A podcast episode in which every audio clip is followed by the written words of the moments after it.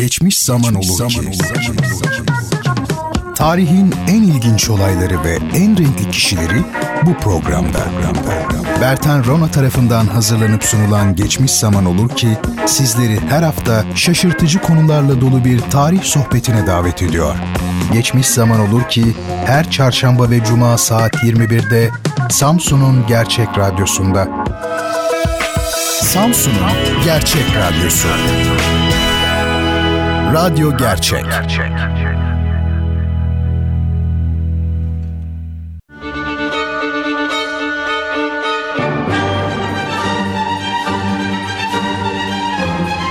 Bertan Rona ile Duyuşlar Müzik, sanat, edebiyat, dil, kültür ve hayat üzerine duymak istediğiniz her şey bu programda.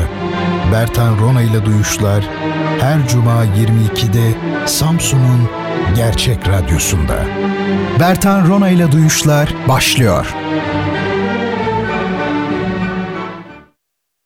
Sevgili dinleyicilerim, hepinize iyi geceler diliyorum. Yine bir cuma gecesi, yine saat 10 ve bendeniz yani Bertan Rona sizlerle birlikteyim. O Bertan Rona ile duyuşlardaki Bertan Rona benim evet meşhur kişi. Efendim bu arada saat 10 dedim de şey geldi aklıma. Yani 22 meselesi var ya bir de hani saat 22 falan. Hiç ısınamadım ben çocukluğumdan beri. Bana çok soğuk böyle gelmiştir. Aşırı rasyonel, dijital belki e, sayısal. Bilmem siz ne düşünürsünüz? Yani eğer e, gece ya da gündüz hangisinden bahsedildiği biliniyorsa 10 demek e, daha insani, daha bizden değil mi? Daha tanıdık vesaire vesaire. Efendim Duyuşlar programında ola ki bu programı yeni takip etmeye başlayan dinleyicilerim vardır. Nelerden bahsediyoruz? Bu programda işte sanat, edebiyat, müzik, felsefe söyleye söyleye dilimizde tüy bitti. E, bu gibi konulardan bahsediyoruz. Aslında biraz tek taraflı ve bencilce oluyor belki ama e, Bertan Rona'yı mutlu eden şeylerden bahsediyoruz. Ama öte yandan şöyle bir boyutu da var meselenin. E, beni mutlu eden e, konulardan mutlu olan çok fazla insan e, varmış. Bunu da bu vesileyle e, görmüş oldum bu program dolayısıyla. Efendim şimdi bu gece gündemimiz, kendi gündemimiz e, yoğun. Bizim kendi gündemimiz olduğu için e, sokaktaki ya da en azından televizyondaki diyelim gündemle pek ilgilenmiyoruz. E, bu gündem bir hayli yoğun. Her zaman olduğu gibi kitap hediyelerimiz tabii e, olacak bu gece de efendime söyleyeyim. Şöyle bir giriş yapayım. Programa öyle başlamış olayım. Geçen hafta e, sevgili dinleyicilerimizden Selçuk Çelik Bey'in bir mailini e, hatırlayanlar vardır mutlaka. Canlı yayında okumuştum. E, kendisi bugüne kadar e, duyuşlarda tavsiye ettiğim, benim tavsiye ettiğim e, kitapların hepsini edindiğini, okumaya başladığını bildiriyordu ve ayrıca yine duyuşlardaki konular üzerine bir okuma, tartışma gruplarının olduğunu söylüyordu. Geçen hafta benim okumuş olduğum e, mailde. Bu hafta Selçuk Bey'den, Selçuk Çelik'ten bir mail daha geldi bana. Bakın ne diyor ben onu da sizlerle paylaşmak istiyorum. Şöyle diyor Selçuk Bey. Hocam merhaba. Geçtiğimiz programlarınızdan birinde konusu geçmişti. Duyuşlar dinleyicilerine hediye ettiğiniz kitaplar için bir sponsorluk olayından bahsetmiştiniz. Eğer sizin açınızdan herhangi bir sıkıntı yoksa yöneticiliğini yaptığım firma bu hediye kitaplara sponsor olmak istiyor. Yani onları karşılamak istiyor. Okuyan, düşünen ve sorgulayan bir toplum olmak önemli. Bu uğurda ufak da olsa bir katkımız olursa mutluluk duyarız. E, diyor Selçuk Bey.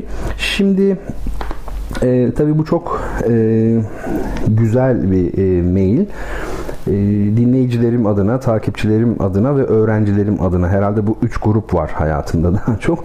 Onlar adına ben e, teşekkür etmek istiyorum Selçuk Bey'e, Selçuk Çelik'e ve yöneticiliğini yaptığı firmaya.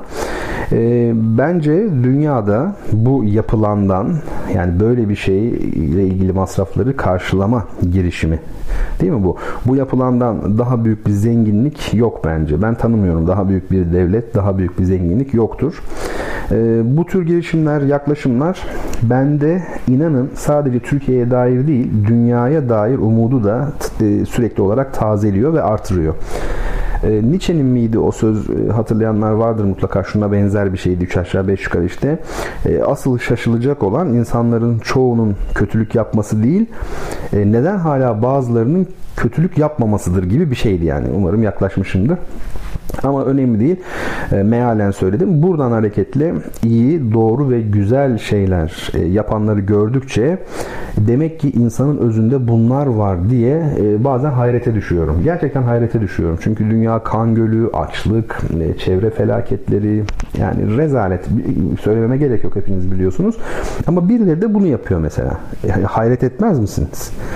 Edilir. Ayrıca e, 2018 senesi itibariyle yani dünya kimilerine göre ileriye gidiyor. Tarih daha doğrusu kimilerine göre de geriye gidiyor. Bu önemli bir tartışmadır e, düşünürler arasında ve belli inançlar e, çerçevesinde, felsefeler, doktrinler çerçevesinde diyelim. 2018 e, yılı itibariyle böyle bir şeye hayret ediyor olmamız da hayret verici. Neyse bunlar tabii yine felsefeye kapı açılabilecek konular. Dolayısıyla bundan böyle sizlere verdiğimiz kitapları hediye etmek demeyeyim siz soruları bilerek elde ediyorsunuz. E, dolayısıyla e, hediye ne derece doğru bir ifade bilmiyorum. Bu kitapları e, Selçuk Çelik Bey'in e, yöneticiliğini yaptığı Digivol e, görüntüleme ve güvenlik sistemleri karşılayacak e, bizim için.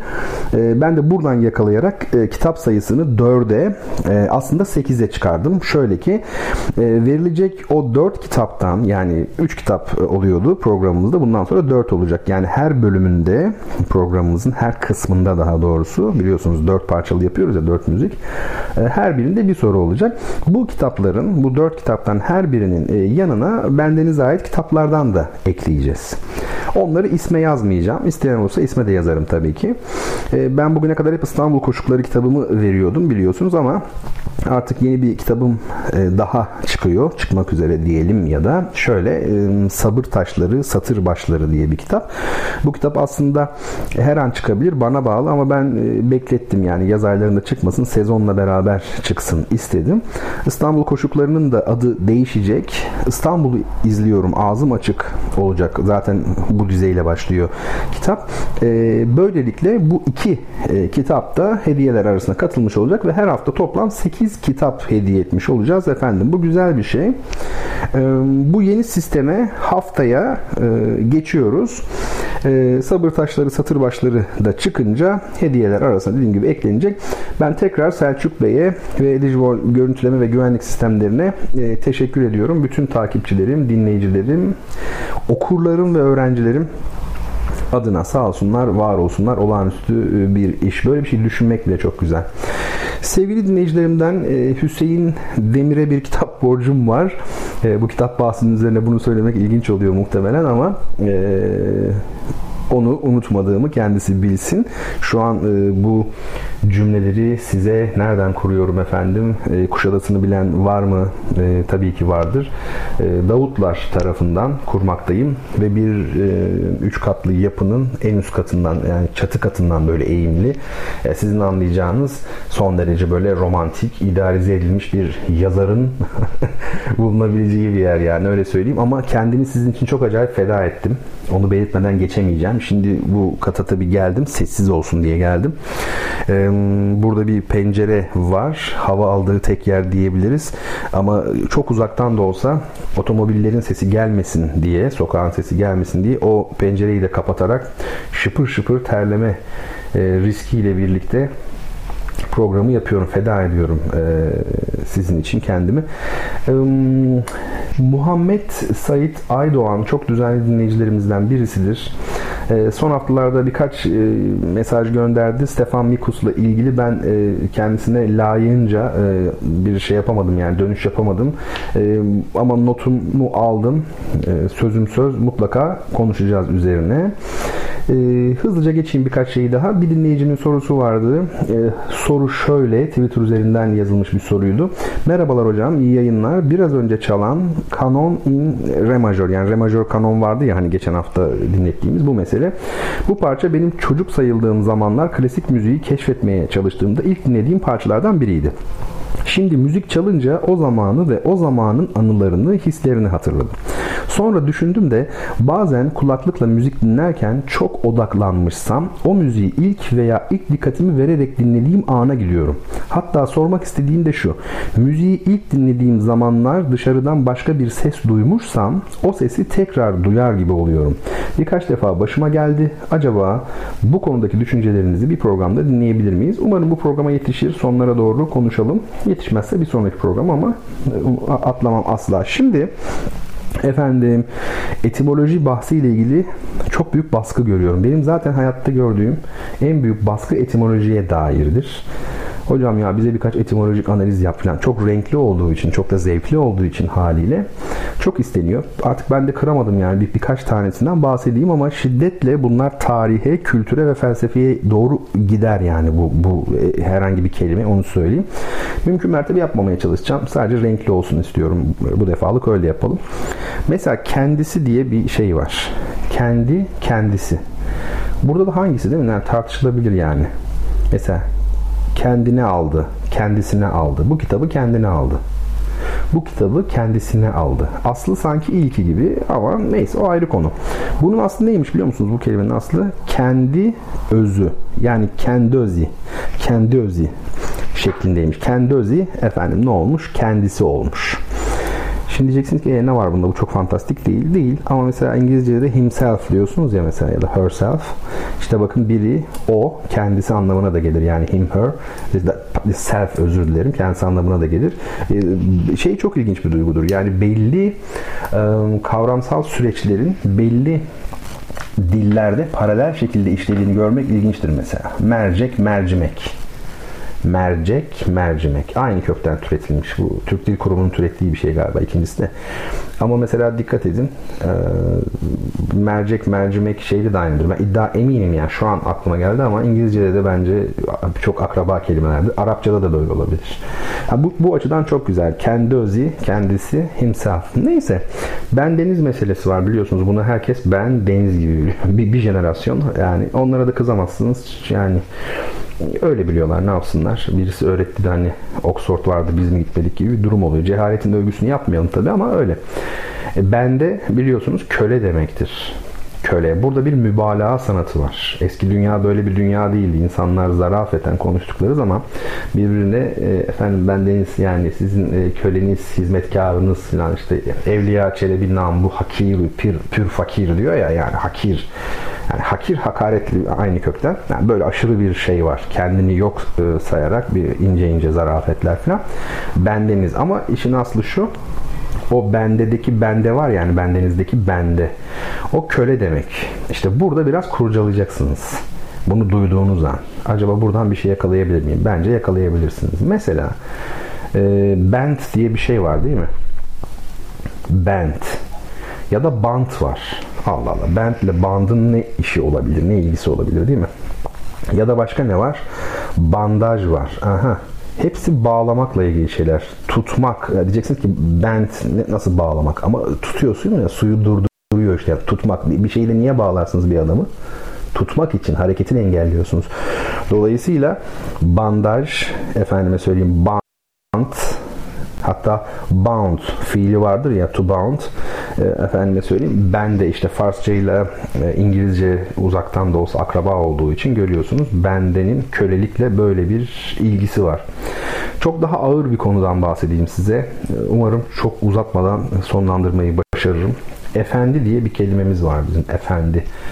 Bu efendi e, sokaktaki insanlar arasında bir anket yapılsa e, değil mi hemen herkes e, Arapça der muhtemelen yani tahminim o benim e, Arapça diyeceklerdir ama çok ilginçtir e, Rumcadan Bizans Rumcasından gelen bir kelime efendi ve aslı aftendis. Aftendis efendi olmuş. Aftendis ne biliyor musunuz? Ot, on, otantik var ya otantik. Aftentis.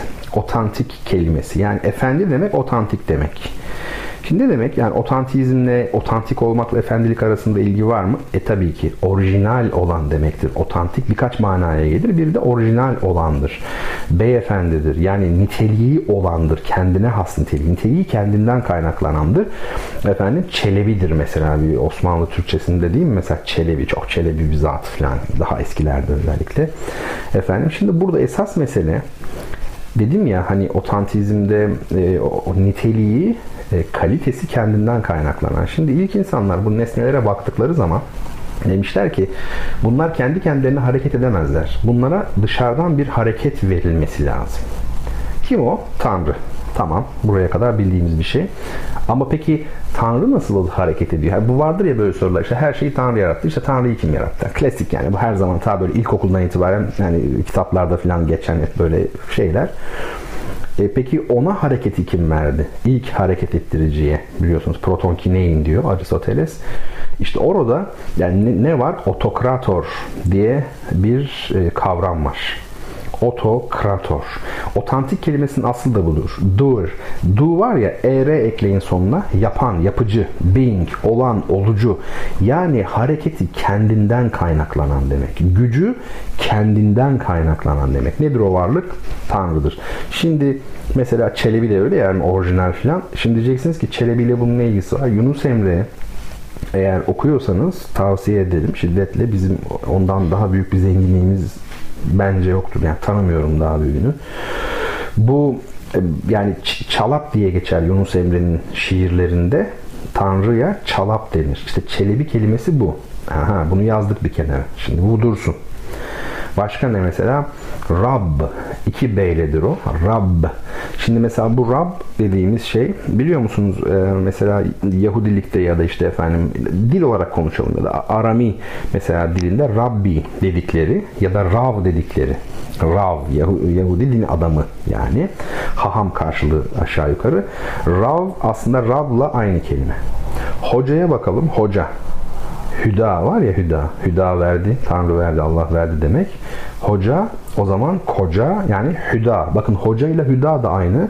Rabbi ile din adamı ile yine Rab yine aynı olmuş oldu. Lord, my Lord efendim de, demek o anlama geliyor. Tanrı'ya da Lord denir bakın. Yerdeki Lord'la yukarıdaki yani tırnak içinde söylüyorum. Lord da aynı şey. Çelebi ile Çalap da aynı şey. Aha. Burada bir şey var. Burada işte göksel iktidarla onun yeryüzündeki temsilcisi meselesi var. Bunu konuşmak ve uzatmak lazım aslında ama hissediyorsunuz değil mi ne kadar böyle aslında derinlere gidilebilecek. Sizce bu etimoloji mi? Bence değil. Yani bu çok daha başka bir konu. Burada dinler tarihi, felsefe çok şey var yani daha çok derinlere gidilebilir. Bu mesela Uygurlar biliyor musunuz? Uygunlar e, da Nasrettin Hoca'ya ne denir? Ben de bunu tesadüfen öğrenmiştim aslında. Afandi diyorlar. Yani efendi efendi. Çok güzel değil mi? Otantik efendi. İşte nereden geliyor? Özgün demek. Özgün, esprili, ruhu olan spiritus var ya esprili bu mesele. Tamam hadi çok sevdiğinizi biliyorum. O yüzden sizi kırmamak için bir tane daha söyleyeyim size. İlginç bir e, şeydir bu. Tarihi veridir aslında. Bizde bir kelime vardır. Türban hepimizin bildiği bir kelimedir türban. Tabii bir takım siyasal nedenlerle, gelişmelerle e, Türkçeden artık yavaş yavaş düşüyor. Onun yerine başörtüsü e, kullanılmaya e, başlanıyor. Başlandı artık daha çok. O ayrı bir mesele. Bizim konumuz o değil. Şimdi biz şunu e, üzerinde duracağız. Şimdi dolbant e, yani bu aslında Farsça kökenli bir kelime. Dulbant yani e, tülbent var ya tülbent en güzeli Anadolu köylüsü söylemiş. Tülbent bildiğimiz. Bu aslında e, böyle bir kelime. Fakat bu kelime Franklerin diline girdiği zaman bu çok doğaldır. Her millet bir kelimeyi kendi telaffuzuna göre söyler. Yani bizim milletimiz Köln diyemez. Köln der. Bunu hep örnek veriyorum ya. Bunun gibi pek çok şey. Bu çok doğaldır. Yanlış da okur. Kendine göre okuyor çünkü. O yüzden bozmak zorunda. Fransızlar da Frankler de bu e, şey meselesini, e, tülbent kelimesini kendi dillerine göre türban diye telaffuz etmişler ama bu telaffuzun kaynağında meseleyi bağladıkları fiil var. Yani onlar bu kelimeyi e, sanki dolamak hani başın etrafına çevriliyormuş gibi. Tabi bu arada tülbent deyince bugün şimdi hepimiz şöyle düşündük değil mi? Türkiye'de sokakta yürüyen başı örtülü hanımefendiler gibi algıladık. Yani konu sanki bu değil. O dönemde erkeklerin de başı örtülü. Başı örtülü olmayan insan yok o dönemde Akdeniz Havzası'nda. Dolayısıyla orada kastedilen hani bugün bu şeyler var ya Hintliler falan var böyle değişik böyle dolama türü. Hepsine diyorlar yani. O doğuya ait baş örtme. Erkek olsun kadın olsun aşağı yukarı bunlar. Dolayısıyla bunu e, Latince'de bir fiil var. Turbare. Yani dönmek demek. Dönüyor. Turbo var ya. Turbo o işte. Ya da mesela türbin. Türbin ne yapar? Mühendisler iyi bilir bunu değil mi? Döner yani. Dolayısıyla bu kelimeyi bununla özdeşleştirmişler ve e, tülbenti türban. Ha, tam Fransızca'ya da uydurarak böyle e, yapıyorlar. İşin acı tarafı ya biz o kelimeyi daha sonra Fransızcadan Türkçe'ye tekrar alıyoruz. Ne acı değil mi? Yani tülbent demiyoruz da türban deniyor mesela Fransızcadan. Bunlar çok ilginç e, dil süreçleri. Dil çok acayip bir şeydir. Bir kelime bazen bir dilden bir dile geçer. 300 yıl sonra o dilden tekrar orijinal olduğu yani dile döner ama e, tanınmaz. Artık o millet, o halk onu tanıyamaz. Yani bunun çok örnekleri vardır. Kiosk. Kiosk biliyorsunuz köşk aslında. Yani bizim bildiğimiz köşkü e, zannediyorum Farsça kökenli bunu ecnebiler almışlar. Kiosk demişler buna. Sonra da biz şimdi tekrar yeni bir şeyler aldık onlardan kiosk diye. Böyledir bu iş. Bunda kötü bir olay da yoktur. Genellikle böyle çok kavgalı konular olarak bunlar algılanır falan. Ya ıı, çok komik bunların üzerinde kavga etmek yani. Hayatın diyalektiği e, karmaşası, gerçekliği, realitesi ve sahih olması e, bizim söyleyeceğimiz şeylerin hepsini boşa çıkarır ben size söyleyeyim. Yani biz böyle desek ne olur, öyle demesek ne olur. Tarihe şöyle bir bakın kimler gelmiş, kimler geçmiş. Vallahi hiçbirinde takmazlar. Yani o kelime buradan buna geçmişti şuradan sen izin mi alacaktı ya? İnsanların pratik hayatları ve ihtiyaçları belirler tarihsel gelişimi. Yani adam okyanuslar aşıyor, öbürü bilmem nereyi geçiyor, o, o bitki yetiştiriyor, o aydaki kraterleri gözlüyor. Yani böyle gümbür gümbür devam eden bir insan etkinliği var. Karşılıklı etkileşim var. Dolayısıyla kelimeler de geçecektir. Hatta bence hepsi birbirine geçse de bir gün ileride bütün insanlığın dili tek olsa bundan da güzel bir şey olmaz ama herhalde oraya daha bir 10 bin yıl var yok olmadan hayatta kalabilirsek. Peki hemen hızlıca bir İlter Bey vardı. İlter Cankat geçen haftadan kaldı onun sorusu. Almanya'dan Hamburg'dan yazmış idi. Hocam seyahat kavramı üzerine düşüncelerinizi paylaşır mısınız demişti. Çok kısaca paylaşacağım. Ee, gönül isterdi ki daha uzun konuşalım ama. Şimdi herhalde insanlar toplayıcılıktan sonra e, tarımla beraber yerleşik hayata geçtiler ama yerleşik hayata geçtikten sonra o seyahat duygusu, o uzak yerleri keşfetme e, güdüsü, macera perestlik ne derseniz deyin. Bu galiba hep içlerinde kaldı. Hatta Muhiddin İbni Arabi'nin bir sözü var bununla ilgili. Ee, şimdi sözü tam hatırlayamadığım için fazla deforme etmemek e, adına söylemeyeyim ama insanlar hani göçebelik özelliklerini hiç kaybetmemişlerdir diyor e, Muhittin Arabi. Şimdi tabii ki e, kök meselesi son derece önemli bir konu.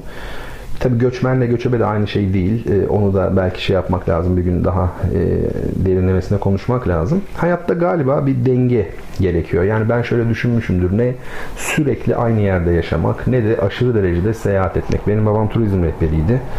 E, yani sürekli seyahat. Tabi onlarda en azından kışın bir dinlenme var. Çünkü sezon değil, turizm sezonu değil ama Özellikle konser piyanistleri, orkestra şefleri, dünya çapında olanlar tabii sürekli bir yolculuk hali var. Bu kadar iyi bir şey değil. Yani ben arzu etmezdim. Ama ikisinin birleşimi çok güzel. Dengeli olabilmek. Yani pergel gibi. Bir ayağınız belki bir yerde ama öbür ayağınızda e, hareket halinde. Pergelde biliyorsunuz bu sabit ayak yerinde değilse öbürü de bir işe yaramaz. Bu önemli bir şey. O bakımdan da e, pergel sembolizmi çok önemlidir. Arapça akıl kelimesi de biliyorsunuz bağlamak demek. Bir şeyi bir şeye bağlamak bütün doğu toplumlarında var olan tevhid aslen bir şeyi bir şeye bağlamak e, demek. O bakımdan da hani bir toprak bir de e, hareketlilik. Et yiyenler, balık yiyenler. Yahudiler ne demiştir tarih boyunca? Biz e, zamanında kendi ülkemizden atıldık. O bakımdan geri döneceğimiz için hiçbir zaman toprakla ilgilenmedik. Ticaret yaptık. Mesela. Şunu demek istiyorum. Bunu şunun için örnek veriyorum.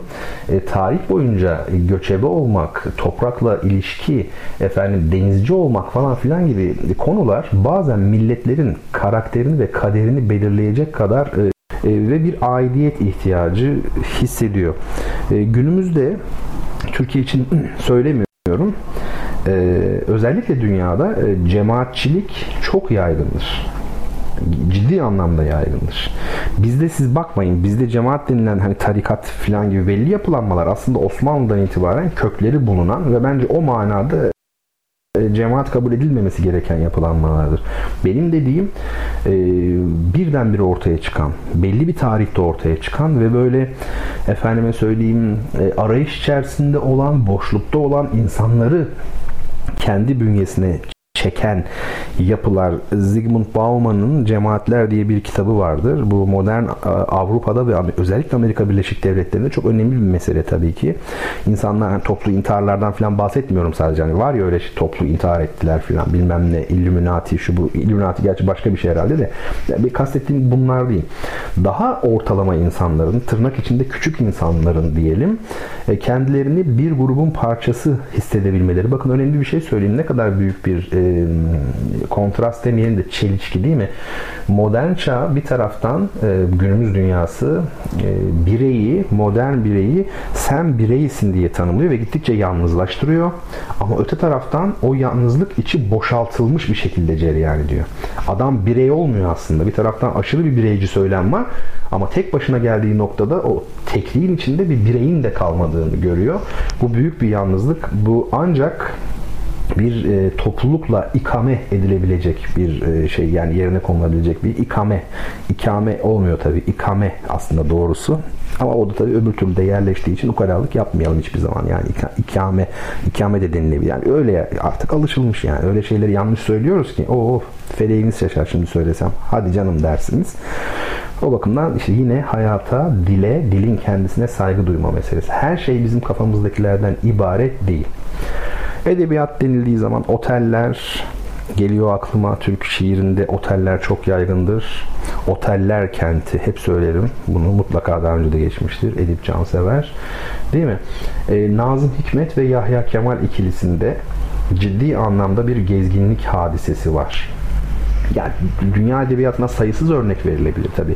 Pikaresk romanlardan bahsedilebilir. Berlindon biliyorsunuz Stanley Kubrick'in Berlindon bir pikaresk uyarlamasıdır esasen. Ee, veya kim diyebiliriz? Ee, Gustav Mahler çok büyük kompozitör. E, Gustav Mahler'de de her zaman ölümlülük, öbür dünya, gezginlik, kırlarda gezme, yani romantizmin çok temel izleklerinden biridir biliyorsunuz. Ama Nazım Hikmet çok ciddi manada hayatı özellikle Doğu bloku ülkelerinde, Varşova Paktı ülkelerinde geçtiği için oralarda çok seyahat ettiği, konuşmalar yapmak üzere gitti, davetler aldı. Gerçek bir stardı Nazım Hikmet. Yani şöyle söyleyelim, bizim e, Yahya Kemal çok büyük bir şair, e, Necip Fazıl çok büyük bir şair, o Edip Cansever. Bunlar birbiriyle mukayese edilebilecek insanlar değil. Her biri bambaşka bir değer. Ama global manada, uluslararası alanda tanınmışlık diyorsak e, Nazım Hikmet'in olduğu noktada hiç kimsenin olamadığını e, kabul etmeliyiz. Bu böyle. Çok tanınmış. Ha bunda da özellikle siyasi kırılmanın o dönemde işte NATO ile Varşova Paktı arasındaki siyasi kırılmanın çok büyük bir önemi var. O da bir gerçek. Bizde hep öyle oluyor zaten. Yani şairler gerçek anlamda şiirsel, edebi özellikleri, değerleri dolayısıyla değil, hangi akıma dahiller ondan dolayı büyük bir hayranlık e, topluyorlar. Put yani bir nevi aslında. Neyse Nazım Yahya Kemal de öyle biliyorsunuz büyük elçilik yaptı ya da en azından bu şey dış misyonlarda e, diyelim görevi var. O bakımdan Yahya Kemal'de işte Endülüs mesela var Zil, Şal ve Gül en bilinen şiirlerinden biri. Veya işte efendim Çekoslovakya'da Prag'da değil mi Tamburi Cemil Bey istiyor. Ork muskisi dinliyor kilisede. E, beğenmiyor mesela. Onda da sürekli şehirler, farklı yerler. Bu e, önemli. Edebiyatta da sanatta da çok ciddi e, yansıması var. Şu an gözüm saate ulaştı. Böyle olursa biz sabahlarız. Sabahlama programımızı da kaçında yapacaktık? Biz bir tarih belirli, ve belirler gibi olmuştuk. Sevgili e, asistanlarım bana bu konuda bir hatırlatma yapsınlar. Geçen program mıydı? Yani hocam şu sabahlama programını şu tarihte yapalım filan denmişti. Acaba ne zaman yapacağız? Onu bir bakalım. Onunla ilgilenin bir taraftan. Evet şimdi ben de soruyu sorayım. Ee, sorum şöyle. Bu birinci kitap. Bu hafta yine e, sadece bendenize ait kitaplardan verilecek ama ben e, dediğim gibi önümüzdeki haftadan itibaren bir yine kitap alışverişi yapmak durumundayım sizler için gidip orada e, Asya ile Kuzey Amerika'yı bağlıyor. Kışın soğuktan don, donuyor. Böylelikle göçler için imkan sağlıyor. Ünlü Boğaz. Bu boğazın adı acaba nedir? Şimdi e, sizler sorunun cevabıyla ilgilenirken ben ilk müziğimi sizlere anons edeyim. Libertango. Bilirsiniz Libertango'yu çok ünlüdür. Astor Piazzolla'nın belki de en ünlü tangolarından biri. Ama benim dinleteceğim Libertango'nun bir özelliği var. Ben solo piyano versiyonunu dinleteceğim. Ki pek görmedim bugüne kadar çok az. Biliyorsunuz tango ilk çıktığı zaman ya öyle derler.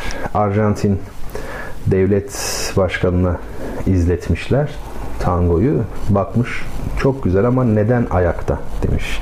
Yani çok e, cinsel çağrışımı yüksek erotik bir dans olduğunu aslında ima ediyor. Yani niye sevişmiyorlar falan demek istiyor demek ki. E, bu hep anlatır. Bu tip anekdotlardan da artık gına geldi değil mi? Böyle Picasso falan duyduğunuz zaman kaçıyorsunuz. Yani işte Picasso demiş ya artık siz ona benziyor. Ne? ne onun adı? İşte Aa, bu bana benzemiyor falan. Artık sen ona benzeyeceksin falan. Vallahi bir şey söyleyeyim yani Picasso söylüyor diye çok da aşık olmak zorunda değilim her söze yani. Niye sen ona benzeyeceksin? Bana yani bana bakarak e, yapmadım kardeşim o bana benzesin. Ya benzemesi de olur, soyut da olabilir de niye ben ona benzeyeyim yani falan filan. Bazı şeyler çok abartılmış geliyor.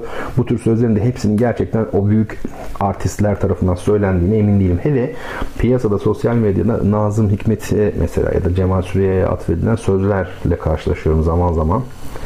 Yani o sözler eğer Nazım Hikmet'e aitse ben de hiçbir şey bilmiyorum yani mümkün değil böyle çok aşırı arabesk böyle sözler altına Nazım Hikmet falan yani işte sosyal medya böyle çöplük evet tango bu hep caz falan deniyor dikkat edin böyle tango, caz. Caz öyle bir niteleme oldu ki günümüzde. Yani bakıyorsunuz Sabahat Akkiraz bile caz festivaline davet edildi. Yani iyi de kardeşim yani ne zamandan caz bağlamayla yapılıyor yani. Ha tamam o festivalin kapsamında başka otantik muskilere e, yönelik bir şey varsa amenna. Burada bağlamayla da çok iyi musiki yapılabilir. Sabah Akkiraz da çok iyi yapıyor. Yani bu, bu değil mesele. Burada kastettiğim şey her tür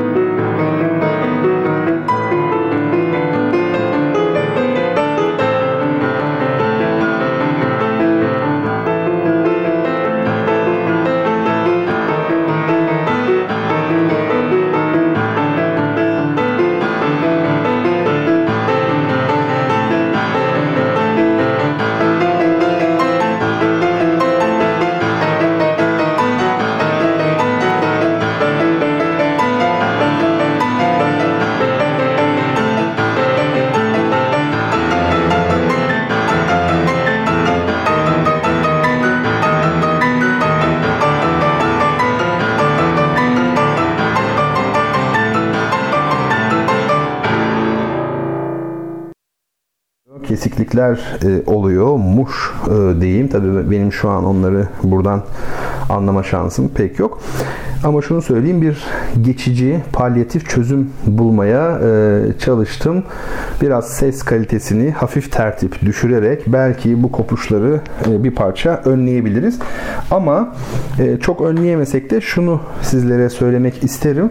Tabii bu e, kondisyon yani içinde bulunduğumuz bu koşullar aslında yazın program kesilmesin. Sizler yine duyuşları dinlemeye devam edebilin düşüncesiyle. Yani e, sadece 1-2 hafta devam edecek. Ondan sonra tabii ki son derece e, net eski şekliyle programımızı yapacağız. Onu belirtelim. Umarım e, şu an sesim daha iyi ve kopukluk olmadan e, geliyordur. E, varsa eğer kopukluklar sizden ricam bunu bana lütfen yazın. Şimdi evet anlayabildiğim kadarıyla kesiklikler bir hayli var. Umarım şimdi daha azdır. Evet sorunun cevabı birinci sorunun e, cevabı e, Bering Boğazı şeklinde tabii ki biliyorsunuz Bering Boğazı olduğunu. Şimdi burada tabii ki zor koşullarda programı e, yapmak durumundayım. Ama yine de görüyorum şu an yazan e, ilk yazan kişi sevgili Mualla Sözen. Mualla Sözen ve Betül Sözen kardeşler bir atak yapmışlar. Ama siz çok sevimlisiniz yani. Hakikaten Brink yazmışsınız. Benim bildiğim Bering. Ben mahcup oluyormuşum değilmiş meğerse. Ama e, bunu doğru kabul ediyoruz ve e, sevgili Mualla Sözen'e e, kitabını gönderiyoruz ama galiba böyle sizin aranızda bir anlaşma var gibi bir hisse kapılıyorum. İşte geçen hafta Betül hadi bu hafta sen yaz filan gibi. Olabilir mi öyle bir şey? Peki böylelikle kitabımızı, ilk kitabımızı göndermiş olduk. Sevgili asistanım not alsın. Mualla Sözen ilk kitabı kazanmış oldu. Efendim çeşitli e, uyarılar vardı ilk bölümle ilgili. Hocam yayın kesiliyor diyor e, sevgili Elif Merve. E, Elif Merve Mutlu ve evet evet o sorun büyük oranda çözülmüş olmalı. Yönetmenim şu an daha iyi diyor. Zannediyorum öyledir. Peki devam edelim biz. Şimdi tiyatro ve opera bale konusu geçtiğimiz hafta e, gündeme geldi biliyorsunuz geçtiğimiz günlerde. İşte tiyatro devlet tiyatrosu kapatılıyor opera kapatıldı hatta ya da opera bale kapatıldı e, meselesi.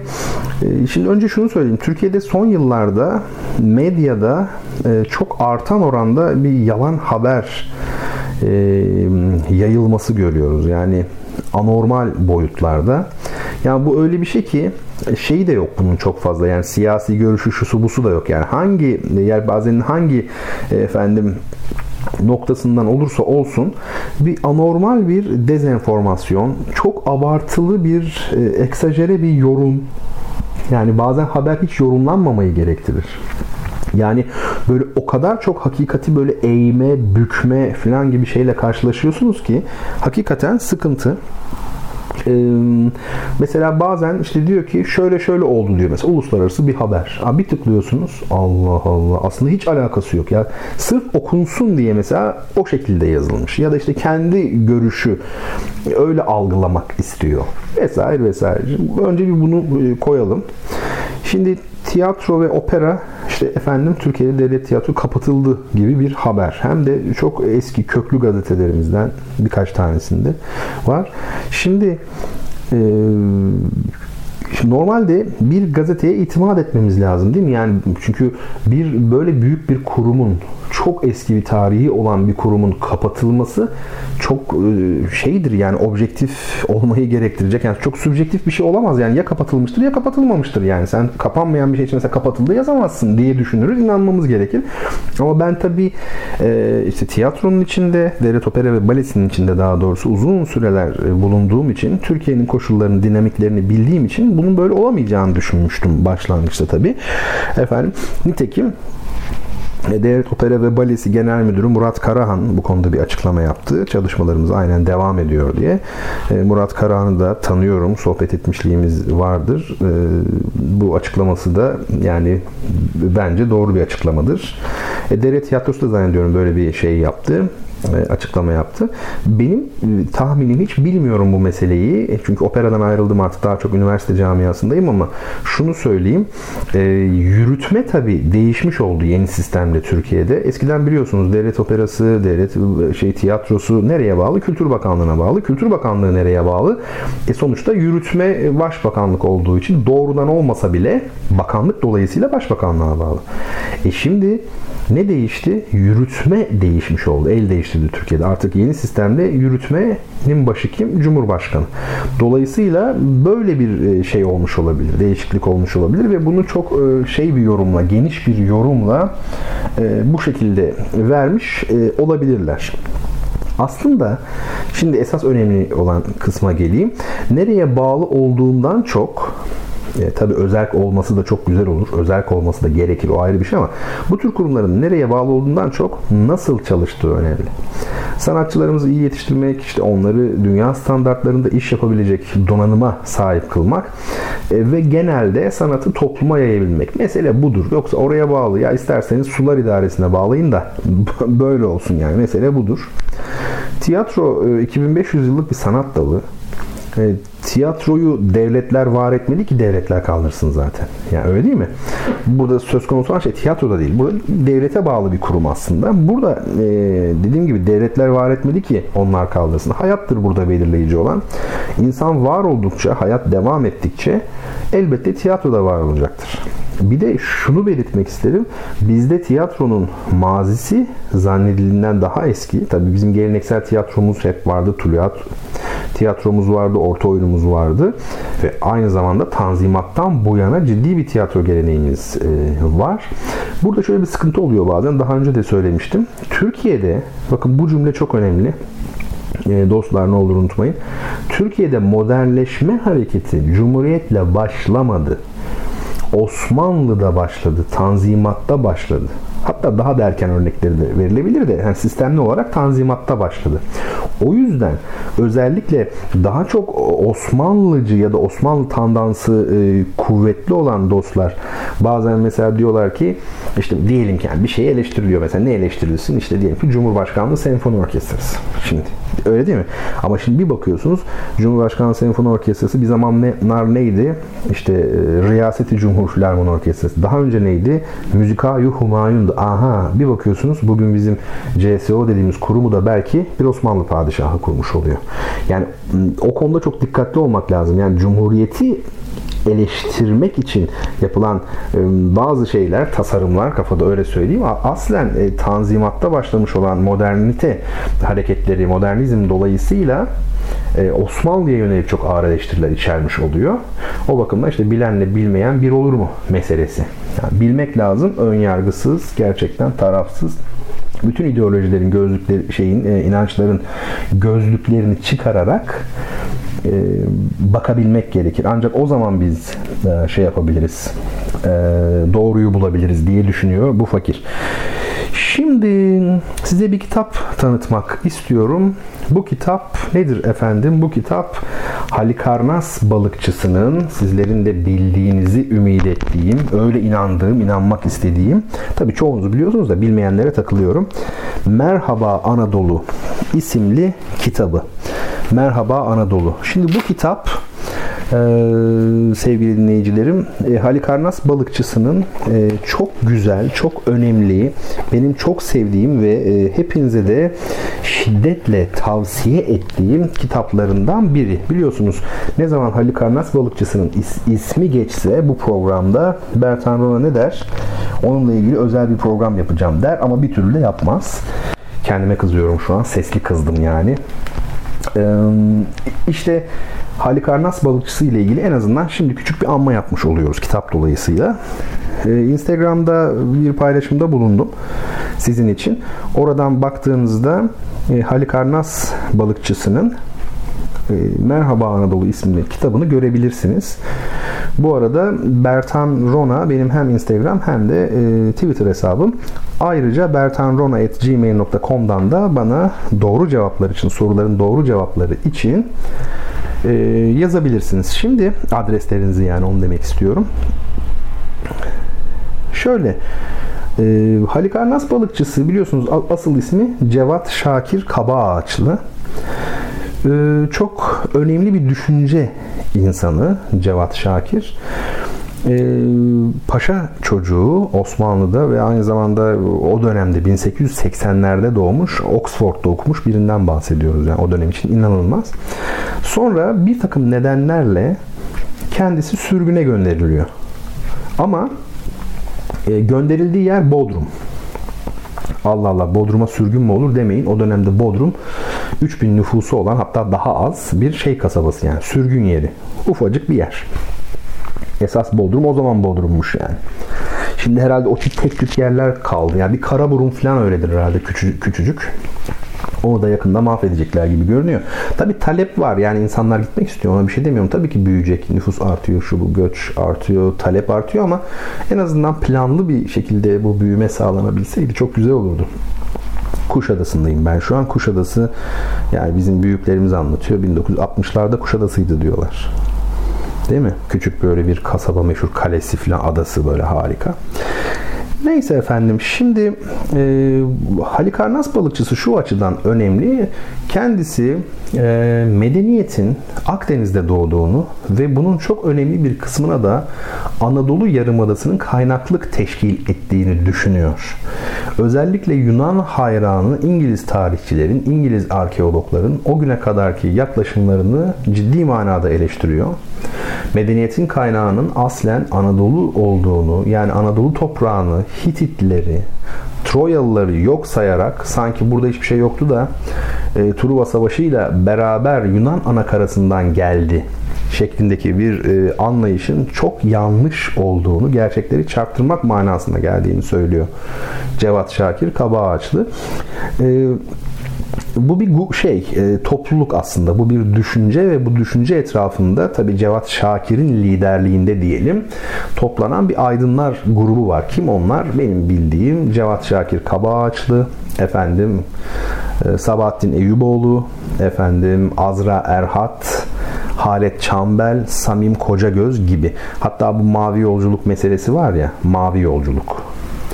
E, onun da isim babası Cevat Şakir'dir. Yani tabii o mavi yolculukların şimdi böyle makarna ve balık verilen yolculuklarla bir alakası yok. Hani şimdi var ya parayı alıyorlar yemek bizden diyorlar makarna ve balık geliyor filan.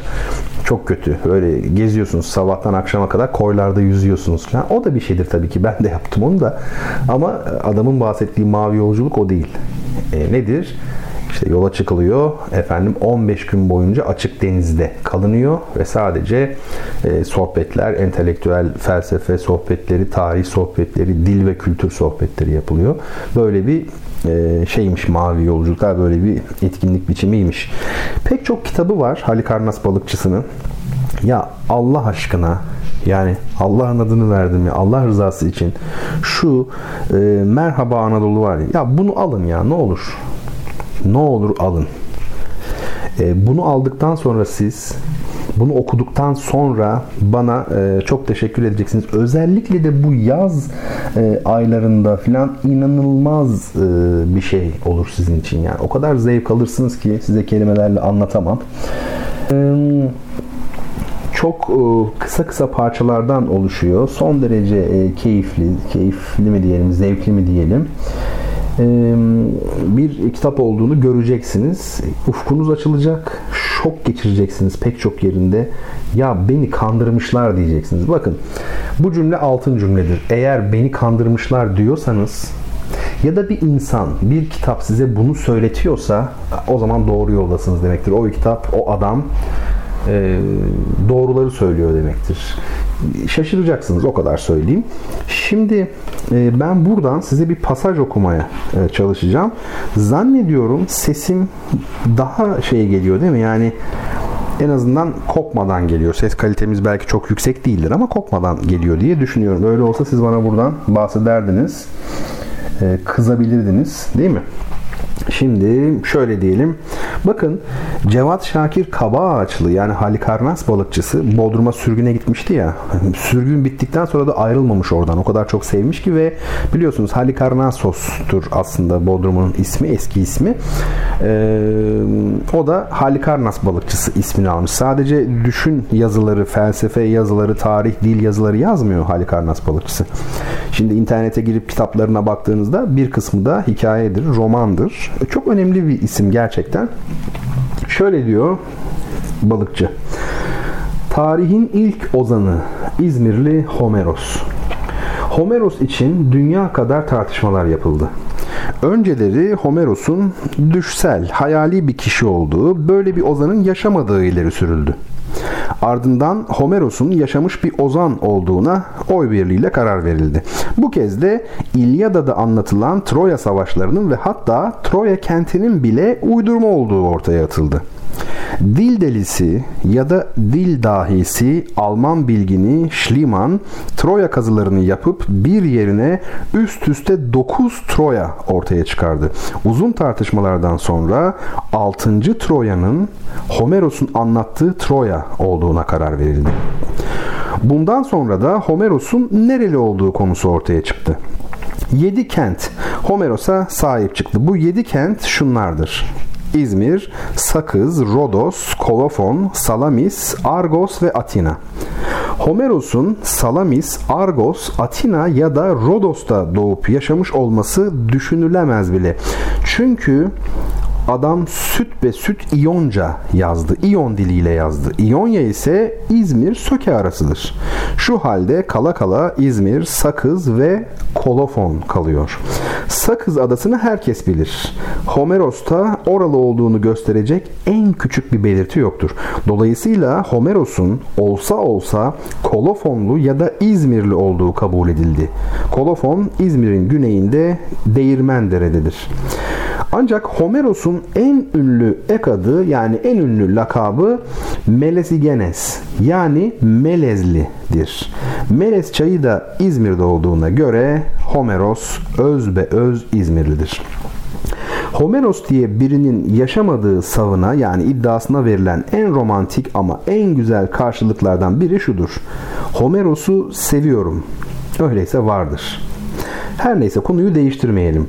İzmir, Homeros'un yaşadığı çağda İonya'nın merkezi gibiydi. Homeros İsa'dan 900 yıl önce yaşadı ve eserlerini yani İlyada ile Odüsseya destanlarını o günlerde yazdı. Bu iki kitabı da elleri dert görmesin Azra Erhat çevirdi, A Kadir şiirleştirdi diye bir not düşmüş balıkçı. O çağlarda Yunanistan'da değil böylesine baş eserleri yazacak, okuyup yazmasını bilen bile yok denecek kadar azdı. Asıl uygarlık ve kültür merkezleri İzmir, Efes ve Milet yani İonya idi. Homeros'tan ancak 200 küsur yıl sonradır ki ticaret için Atina'dan gelen Solon Anadolu'da okuma yazmayı öğrendi. Düşünebiliyor musun? Solon okuma yazmayı Anadolu'da öğreniyor. İnanılmaz. Yunanlılar ve tekmil batı Homeros'u Anadolu'ya mal etmeyi istememiştir. Türkiye ise bakın burası çok acı. Türkiye ise Homeros'la hiç ilgilenmemiş, onu benimsememiştir. Tuhaftır ki Homeros'la ilk ilgilenen Türk Fatih Sultan Mehmet'tir. Papa'ya yazdığı mektupta Yunanistan'a yardım etmesini anlayamadığını çünkü Troya savaşlarında İtalyanların atalarıyla cenk ettiklerini yazıyordu. Demek ki Fatih Sultan Mehmet İlyada'yı okumuştu. Zaten kendisi sanat ve edebiyata meraklıydı. Kendi zamanında yaşamış olan Machiavelli'nin Il Principe adlı eserini Türkçe'ye çevirtmişti diye efendim devam ediyor. Ee, şimdi dili biraz anlamışsınızdır. Bu tabi aslında en bilinebilecek e, pasajlardan biri, konulardan daha doğrusu biri. Biri yani Homeros nereli meselesi.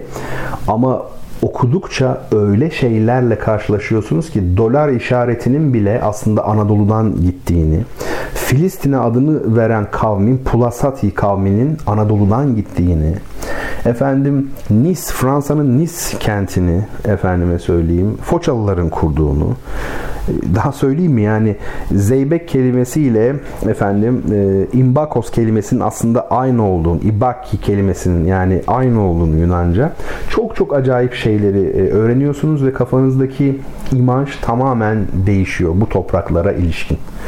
Bu topraklar Yunanlılar gelmeden önce de çok çok çok üstün bir e, kültüre uygarlığa sahiplerdi. Hatta Yunanlılar buraya geldiklerinde bu uygarlık karşısında şoke olmuşlardı. Yani bunu ben bir yorum olarak söylemiyorum. Örneklerini e, saatlerce anlatabilirim size. Zaman zaman programda birkaç örneği belki geçmiştir.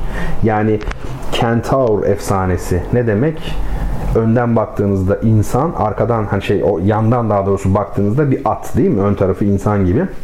Aslında bu tür efsaneler hep yaşanan gerçekler üzerine, tecrübeler e, üzerine oluşturulmuş efsanelerdir. Ne demek bu? Anadolu'ya geldiklerinde Yunanlılar neyi gördüler ilk defa? Süvariyi gördüler. Biliyorsunuz değil Yunanlılarda Romalılarda bile süvari azdır aslında. Savaşlarda hep araba kullanılır. At arabası. Oysa Anadolu'da Hititlerde o dönemde ne vardı? süvari vardı. Yani erkekler hatta kadınlar at kullanıyorlardı. Tek başlarına ata biniyorlardı. Herhangi bir araba falan olmadan doğrudan üzerine biniyorlardı. Bu öyle inanılmaz bir şeydi ki Yunanlılar için. Şöyle düşünün. Süvari bir kişi karşıdan gelse işte ön tarafı insan, arka tarafı at gibi olabilir. Yani bunun bir dışa vurumu. Ya da mesela tepegöz dediğimiz o büyük varlıklar var ya kiklop yani hani Yunan mitolojisindeki tek gözü olan devler. Mesela bunların aslında Hititli duvar ustaları olduğu söylenir. Vesaire vesaire yani inanılmaz örnekler verilebilir. Peki Şimdi ikinci sorumu da sorayım. Herhalde ses kaydı artık daha iyi. Yani kayıtta bir sıkıntı yaşanmıyor. Buna çok sevindim. Şöyle ikinci sorum. Kolay bir soru bence. Japonya'da hem kadınların hem de erkeklerin giydiği önden çapraz olarak kavuşan, geniş bir kemerle tutturulan bol, uzun etekli ve uzun kollu ulusal Japon giysisi nedir? Nasıl? Soru muhteşem. Türk Dil Kurumu'ndan alınmış gibi. Yani oradan kopyalayıp yapıştırılmış gibiyim değil mi? Ulusal Japon giysisi nedir diye sorsaydım yine olurdu. Hadi siz bu sorunun cevabını düşünüp yazarken yine bir müzik arası verelim. Blue Skies Irving Berlin'in bestesi bu. Çok e, ünlü bir caz standardı. TRT İstanbul Caz Orkestrası yani caz ve hafif müzik orkestrası seslendiriyor. Dinleyelim. Ondan sonraki bölümde kitabı kazanan kişinin kim olduğuna hep birlikte bakacağız ve e, güzel konularla devam edeceğiz efendim.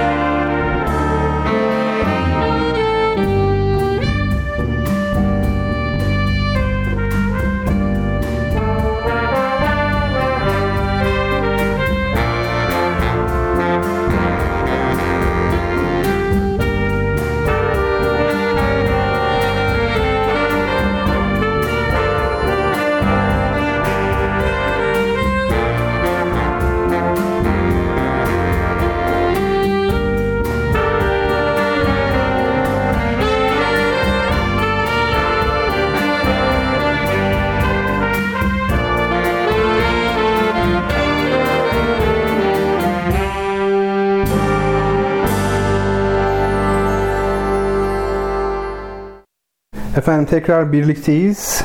Bertan Roma ile Duyuşlar devam ediyor. Müziğin, sanatın, edebiyatın, felsefenin, dilin, kültürün ve hayatın içine ne dahilse işte onu konuştuğumuz, konuşmaya çalıştığımız Duyuşlar programı devam ediyor efendim. Programımızın üçüncü kısmıyla veya kesitiyle diyeyim sizlerle birlikteyiz. Oldukça zor koşullarda bir program yapmaktayım ama hiç halimden şikayetçi değilim doğrusu. Son derece mutluyum sizlerle beraber olduğum için. Zaten amaç sizlerle beraber olmaktı.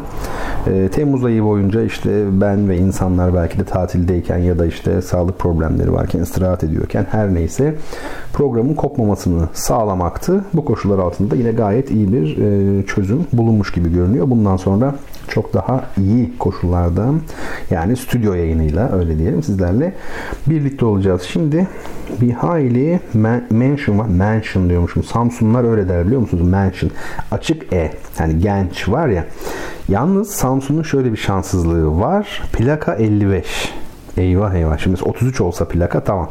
Ama plaka 55 olunca 55 oluyor. Böyle de bir durum var. Böyle talihsizlikler olur. Her yörenin kendine göre renkleri var tabii. Şimdi Şöyle yapalım. Sevgili Merve Mutlu bana Kudüs'ten magnet göndermişti ya. Harika bir şey ya. Yani hediyeyi de söyledim. Sevgili Merve beni bağışla ama ya o kadar mutlu oldum ki anlatamam. Çok güzel bir hediyeydi.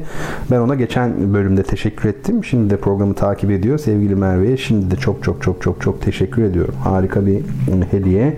Buzdolabımdaki yerini hem de böyle en e, sağlam yeri yani kendisine ayırdım diyebilirim.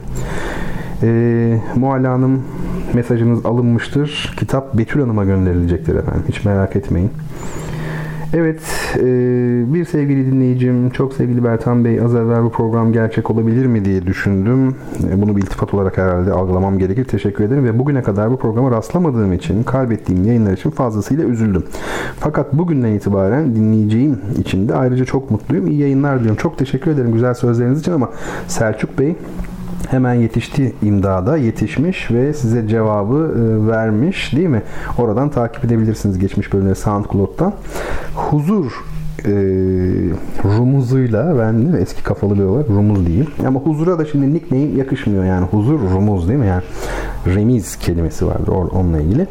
Diyor ki dünyada en iyi yönetim şeklinin hangisi olduğunu düşünüyorsunuz? Ya ben bunu not alayım çünkü bu çok önemli bir konu ve çok uzun bir konu. Belki bu programda belki de haftaya bir konuşalım bunu yani en, en iyi yönetim şekli.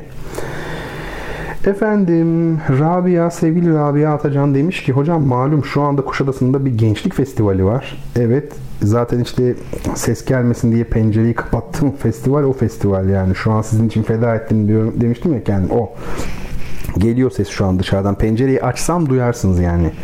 Aa, bu Kuşadası'nda Gençlik Festivali bu vesileyle sorayım. Nedir bu festival olayı? Nereden gelir? Siz nasıl yorumlarsınız? Kuşadası Festivali'ni değil genel olarak festival kavramını sorduğunuzu anlıyorum. Doğru mu acaba? Onu siz bir bana yazın bakalım bu arada. Kimseyi atlamak istemiyorum. Kaba bir insan değilim sevgili dinleyiciler. O yüzden böyle baktım teker teker. Evet Betül Hanım demiş ki Mualla ile kıyasıya bir yarış içerisindeyiz. Biliyorum zaten değil mi? Ee, kız kardeş abla olarak böyle. Peki bakalım kim kazanacak? Ve ikinci kitabımızı kazanan dinleyicimiz sevgili Burcu Ece Korkmaz. Ee, sevgili Ece Açıkara e, önde e, kitap kazanma konusunda. Yani hiç kimse onunla yarışamaz onu söyleyeyim. Şöyle ben tabi belli nedenlerden dolayı e, not alıyorum. Her hafta kimler kazandı şu bu sonra yılın dinleyicisi falan meselesi oluyor ya. İleride başınıza kakacakmışım. Ya düşünsenize bu yüzden not aldığımı işte sana şu kadar kitap verdik sana şu kadar. Değil tabi. E, oradan tabi biliyorum e, Ece gerçekten e, rakipsiz uzak ara onu hedef alabilirsiniz kendinize yarışmak için. Peki ve, ve çoğu kere de bildiği halde yazmadığında da eminim yani. Bakalım başka atladığımız kimse kalmasın hiçbir sevgili dost. Evet şimdi devam edebiliriz biraz. Kimono meselesini de halletmiş olduk. Asistanlar not alsın ne olur kitap hediyelerini. Şimdi enstrüman tanıtımı yapacağız. E, flüt.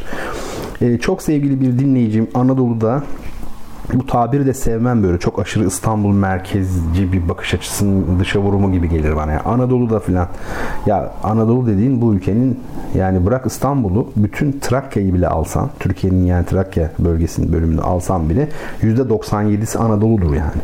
Tabii şaka yapmıyorum %97. O yüzden hani Anadolu'da deyince pek olmuyor yani. Şimdi azizim e, bir görev yapan şehir hatırlayamadığım için aslında biraz Anadolu dedim. Bir e, çok değerli bir öğretmen, dinleyicim. E, hocam ne olur enstrümanları tanıtın ben de öğrencilerime onları tanıtayım demişti. E, hatırlarsanız yaylı çalgıları bitirmiştik değil mi? Böyle kontrabas, violonsel, viola ve keman şeklinde. Şimdi ne yapacağız? Şimdi üflemeli çalgıları tanımaya gayret edeceğiz. Ee, şimdi yaylı çalgıların bir özelliği var. Bakın hiç bilmediğiniz bir şey söyleyeceğim şimdi size. Siz böyle diyelim ki bir senfoni dinliyorsunuz. Hani ya da dinlemeseniz bile hayatınızda hiç dinlememiş olsanız bile bir senfonik müzik var ya. Şimdi orada e, bir dahaki sefere benim bu söylediğim bilgiyle de dinleyin ne olur. Ya da o şekilde baksanız da olur. Çok dinlemeseniz bile. Tele, televizyonda var ya böyle kanallarda gösteriyor sayıca en kalabalık grubun yaylı çalgılar olduğunu göreceksiniz. Ayrıca en fazla çalan topluluğun da yaylı çalgılar olduğunu göreceksiniz. Şimdi çok sesli müzik başka, bizim Türk musikisi başka. Bizim Türk musikisinde mesela diyelim ki 5 tane çalgı var. Mesela bir peşrev seslendiriyorlar. O 5 çalgı beraber başlar, sonuna kadar beraber çalar, beraber bitirir. Zaten tek sesli müzik ya. Ama şimdi senfonik müzikte, çok sesli müzikte böyle bir durum yok. Yani orada kimisi giriyor, kimisi çıkıyor falan filan var böyle şeyler. E bakın yaylıların neredeyse sürekli çaldığını, üflemeli çalgıların zaman zaman girip çıktığını göreceksiniz. Bunun tabi e, şeyi var, iki sebebi var. Bir tanesi e, üflemeli çalgıcılar dinlenmek zorunda. Çünkü nefesle çalıyorlar. Yaylıcılara göre çok daha kolay yorulabilirler. Öyle değil mi yani? E, siz de şöyle bir kendinizi üflemeli çalgıcıların yerine koyun. Nefesle çalıyorsunuz. Bir de o çalgılardan öyle ses çıkarmak kolay değil. Hani aldım elime üfledim ses çıktı. Öyle şey. 6 ayda ses çıkıyor bazılarına. Öğrenci geliyor 6 ayın sonunda sadece ses çıkarabilmeyi başarıyor falan. Ondan sonra başlıyor iş gibi. Dolayısıyla bu çalgılardan e, ses çıkarmak zor ve dinlenmeleri lazım. O yüzden bunlar sürekli çalmaz yaylı çalgılar gibi. İkinci sebep daha ilginç. Yaylı çalgılardan çıkan ses dinleyicileri yormaz dinleyiciler daha rahat tolere ederler yaylı çalgıları. Mesela bir saat boyunca yaylı çalgıları dinleyebilirsiniz. Ama üflemeli e, çalgılar daha köşeli, daha sert, daha böyle çarpıcı e, bir sese sahiptir. Dolayısıyla onu dinlemek dinleyiciyi de yorar. Bu bakımdan bir taşla iki kuş şeklinde böyle bir uygulama oluşmuş yüzyıllar içerisinde öyle söyleyeyim. E, üflemeli çalgılar ikiye ayrılıyor sevgili dinleyicilerim. Bir grup bakır üflemeliler denilen grup. Hani sarı renk olanlar var ya. Bu müziğe yakın olmayanlar da beni çok dikkatli dinlesin lütfen. Yani insan bilmediğinin düşmanıdır demiş Hazreti Ali. Yani bana deseler ki yani bir söz as böyle dünyanın üzerine böyle şeritle çevir bunu yapardım. Yani odama falan değil yani. Muhteşem bir söz. İnsan da ünsiyet ten yani iki tane ayrı nispet vardır insan e, isminin Arabi olarak yani kök olarak bir tanesi de ünsiyettir. Yakınlaşma değil mi? Tevhid de yakınlaşma dememiş miydik yani bağlama birbirine bağlama buluşma birleşme diye. Kent mesela değil mi? İbn Haldun ne diyor? Ümran ne demek? Cemil Meriç ne diyor filan. Bunlar hep o dairenin içerisine girer. Şimdi ee, çok yabancı gelebilir konu değil mi? Yani Allah Allah ben bakır üflemeli çalgıları ne yapayım hani senfoni orkestrasındaki falan. Ama işte bildikçe a korno mesela bir tanesinin ismi korno sarı olanlardan konuştuk geçenlerde neydi? Kornu boynuz demekti yani corn horn golden horn değil mi yani nedir? Haliç mesela değil mi? altın boynuz. Boynuz çünkü eskiden boynuz şeklindeymiş. Zaten o çalgıya baktığınızda boynuza benziyor. Radyo programında konuşmadık da Twitter'da galiba ben öyle bir şey paylaşmıştım. Dolayısıyla ya biraz aşina olmaya başladıktan sonra emin olun çok zevkli. Hiç e, uzak e, görmeyin. Dinlemeyenler için söylüyorum tabi. Veya bugüne kadar merak etmemiş olanlar için söylüyorum. Mesela sevgili Betül var. Meryem Betül Koçak biliyorsunuz. Geçen e, fotoğraflarını şey yaptık. O mesela Türk musikisi erbabı. Ama artık hocam diyor çok sesli musikiyi de merak ediyorum diyor. Hatta benden rica etmişti bana tavsiyelerde bulundum diye. Ben de bir takım eserler yazmıştım. Ne güzel bir şey. Emin olun onun şimdi Türk musikisi icralarına da olumlu yansıyacak bu. Bu böyledir bu iş. Yani ben hayatımda Türk musikisi nedir bilmiyordum. Bir defa Itri'yi dinledim. Aşık oldum. Yani bunun benim batı müziğiyle ilgilenmemle ne alakası olabilir? Ya iyi müzik iyi müziktir ya. İster tek sesli olsun, İster çok sesli olsun, isterse ses bile olmasın. Yani yeri geldiği zaman susmayı bilmek de yani öyle bir yerde susacaksın ki o sayısız söze bedel olacak. Neyse bu şey çalgılar, bakır üflemeli çalgılar var. Sarı renk olanlar işte onlar bakırdan, bronzdan, pirinçten ne derseniz diyeyim. Bronzla pirinç de aynı kelime biliyor musunuz? Tabii ki. Bronz kök olarak aynı. Bak pirinç var ya, brınç aslı. Brınç. Bronz bak bak bak sondaki ZC gerisi BR aynı görüyor musunuz? Yani manyak işler ya neyse. Bir de ne var? Tahta üflemeliler var. İki grup diye işte bakır tahta. Tahtalar hangileri? İşte fagot, klarnet, obua ve flüt. Ama şimdi bakıyorsunuz bu çalgılara hepsi metal. Öyle değil mi ya? Flüt mesela ağaçtan yapılmıyor. Bayağı metal. Ama neden adı ağaç? Veya tahta üflemeliler. Çünkü 300 yıl önce adlandırılmışlar ve o dönemde tahtadan yapılıyorlardı, ağaçtan yapılıyorlardı. Hepsi bu. Şimdi flüt bunlardan bir tanesi. Ee, bu grubun soprano çalgısı. Allah Allah. Soprano çalgı ne demek? Bizim bildiğimiz soprano işte insan sesidir, kadın sesidir, tiz olandır.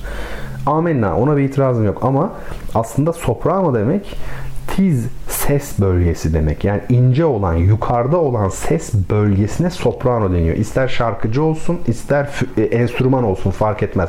Soprano saksofon var. Ne demek bu? Saksofon boy boy yapılıyor ya mesela kalın ses olanı var, orta ses. ince sesler veren saksofona soprano saksofon deniyor. Zaten bu soprano meselesi süper var ya süper dediğiniz bir şey var. Süper kelime böyle bir kelime var. Bu aynı kökten geliyor. Yani üst olan. Süpere niye süpermen dediniz mesela adama üstün yani. O da yukarıda olan, daha ince olan anlamında.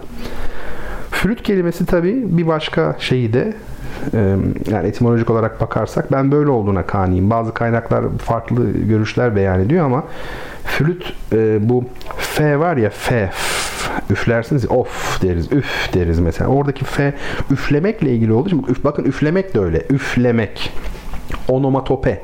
Flüt de öyle bir çalgı bana kalırsa. Yani kelime olarak öyle, ismi öyle. Bir de tabii pan flütü var biliyorsunuz. Pan flüt denilen şey. Bunun ana vatanının Anadolu olduğu söyleniyor. Ya herkes bir yerden yürümüş ufacık ülkeler, hiçbir zenginliği olmayan ülkeler küçük bir değeri varsa onu pazarlamış falan filan. Yani pazarlama iyi bir şey değil de duyurmuş diyelim. Yani bizim sadece pamflüt bile bizi kurtarırdı yani. Ama nedense büyük bir ilgisizlik var. E, pamflüt, e, tanrı Pan var ya işte efendim mitolojide onun adından geliyor. O flütünü çaldığı zaman bütün e, canlılar panik içerisinde kaçışırmış. Panik kelimesi de pandan geliyor. Panik. Pan. Bir de tabii şöyle bir şey var. Aslında buradaki mesele çok çok çok çok çok çok derin yani. Bunların hepsi tıraş. İşin aslı e, şöyle söyleyeyim. Musikinin ya da göksel olanların yani göksel olan hem tanrılar gökseldir hem de müzik göksel bir sanattır. Hem eski Türklerde hem Yunan'da neyse göksel olanın tabiat üzerindeki etkisi Hani ağlamak böyle bir şarkı söylüyor da işte fırtınayı durduruyor. Var ya Orpheus efsanesinde veya Argonotların yaptığı seferde de böyle. Kayalar sürekli birbirine çarpıyormuş da lir çalıyor bir anda şey oluyor da kayalar duruyor. Burada da Pan, Tanrı Pan öyle bir müzik yapıyor ki flütüyle efendim bütün canlılar kaçıyor. Aslında bu, bu meselenin içinde bu, bu şey konusu, makale konusu, belki de kitap konusu. Bir itirafta bulunayım. Kaç yıldır bu benim bilgisayarımın içinde makale konularından biri olarak durur. Üzerine çalışamadım henüz. Dur bakalım Allah kerim. Şimdi Flüt kelimesinin etimolojisinden de bahsettik. E, flütün bir özelliği vardır. Genellikle üflemeli çalgıcılar flütçülere takılırlar biraz. Bu da çalgı mı ya işte rüzgara tutsan ses veriyor derler. Şimdi e, bir anlamda da doğru. Şöyle çünkü yani siz bir trompetten ses çıkaramazsınız. Var ya trompet veya işte dediğim gibi korno. Mesela bir tanıdığınız işte varsa bu enstrümanları çalan e, size versin mesela bir defa elinize bir tutun bakayım üfleyin ne oluyor. Ses çıkaramazsınız. Çok zor. Aylar bazen gerekiyor diyorum ya. E, şimdi flüt öyle değil. En kolay ses çıkarılan çalgı ha siz flütten de çıkaramazsınız. Çok özür dilerim böyle inanılmaz aşağılamış gibi oldum. Hay Allah tabii ki e, samimiyetinize güveniyorum. Beni tanıdığınızı biliyorum. Siz derken biz ben de dahil olmak üzere flütü alsak flütten de çıkaramayız. Yani öbürlerinin ne kadar zor olduğunu anlayın diye söylüyorum. Ee, ama flüt bunlar içerisinde en kolayı. O yüzden böyle benim hayatım konservatuarda geçtiği için kantin sohbetlerini falan, koridor muhabbetlerini çok iyi bilirim dalga geçer kornocular, flütçülerle. Ya bu saz mı diye ya saz derken bu enstrüman mı yani? Sen rüzgara tut zaten ses gelir filan derler. Ama ses rengi muhteşemdir flütün tabii ki. Çok pastoral e, çok hoş bir ses rengi e, var. Mozart flüte yazmış çok önemli bir besteci. Bazı enstrümanları bazı besteciler yaşatmıştır yani nasıl anlatayım size keman için bunu söyleriz de mesela keman için yazmayan yoktur gibi ama mesela flüt konçertosu her besteci yazmamış kardeşim Beethoven Beethoven'ın flüt konçertosu yok yani. Brahms'ın da yok. E, efendime söyleyeyim. Kimin var ama Mozart'ın var. İhmal etmemiş. İki tane yazmış. Bir tanesi tek flüt için konçerto. Orkestra çalıyor eşlik. Öbürü arp. Arp çalgısı var ya böyle parmaklarla çalınan cennet çalgısı falan denir hani. Arp ile flüt iki, iki tane solist var. O daha da şey etkili bir konçerto. Köhel 299 meşhur konçertosu. Do majör galiba. O mesela yazmış. Fransız e, besteci e, Jolivet var mesela. Onda flüt için önemli eserleri var. Konçertosu var. Biraz şey yapın yani inceleyin bence derim. Şimdi ben size bir öykü okuyacaktım aslında biliyor musunuz? E, uzunca bir öykü. Sonra da şöyle not almışım. Öykü, notumu aynı okuyayım size. Öykü üzerine konuş ama genel olarak öykü üzerine.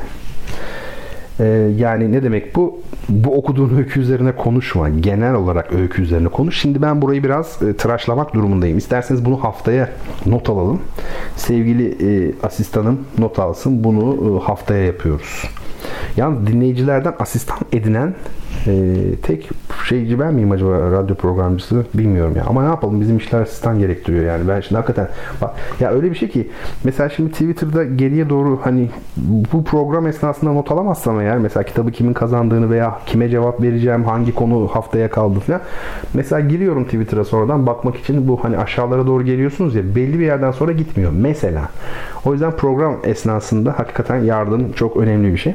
Hadi şöyle yapalım. Ben üçüncü soruyu sorayım. Güzel bir ara verelim. Çünkü zamanımız da azalıyor ve hemen son bölümle e, devam ederiz. Batı Anadolu Trakya, Doğu Anadolu, Karadeniz ve Orta Anadolu'da genellikle düğün ve bayramlarda yapılan Anadolu'da yörelere göre farklılıklar göstermekle birlikte temel olarak yarma buğday ve etten oluşan geleneksel yemek nedir? Yarma buğday ve etten oluşuyor genellikle yani değişiklikler var ama ve bayağı Anadolu'da çok yaygın düğünlerde bayramlarda demek ki yani önemli bir yemek bu ve biraz da tabii et olduğu için bence gariban halkımız ne, ne acı değil mi yani benim ben insanıma çok üzülüyorum ya. Ya bakın şimdi emin olun bu yemeğin düğün ve bayramlarda yapılması etten olmasına bağlı. Neyse ben ağlamadan şöyle yapalım. Mozart'ın piyano konçertosu var. Çok ünlü. Elvira Madigan ismi 21 numaralı konçertosudur. Onun çok ünlü olan ağır bölümünü dinleyeceğiz. Bu bölüm çok ünlü. Onu söyleyeyim size. Müziğin ardından buradayız.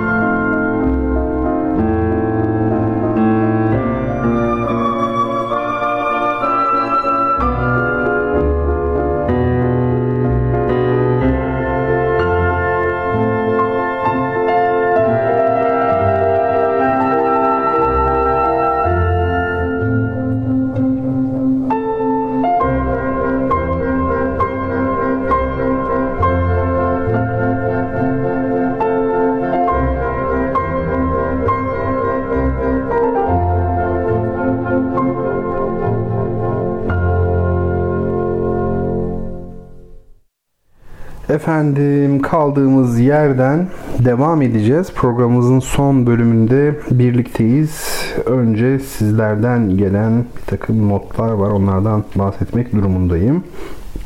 Şöyle bir bakalım.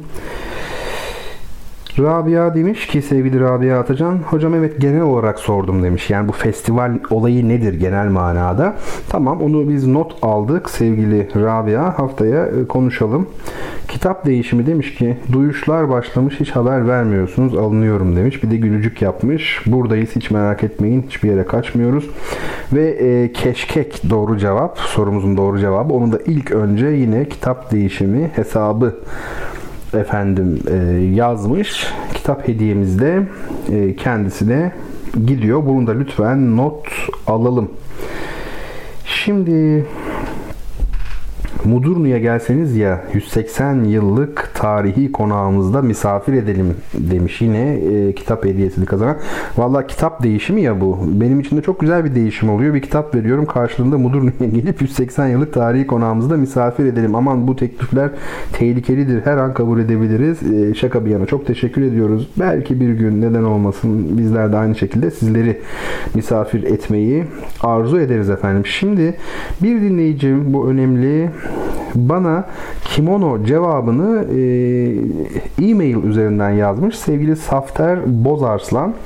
E, Safter Bey e, doğru cevabı Twitter üzerinden yazıyoruz. E-mail aracılığıyla ise adresimizi, telefon numaramızı, adımızı, soyadımızı yazıyoruz. Bilginiz olsun.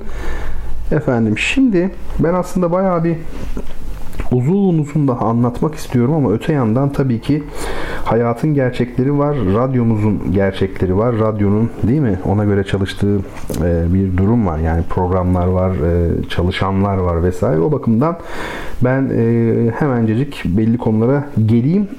Bir kısmını zaten yine haftaya bırakacağız.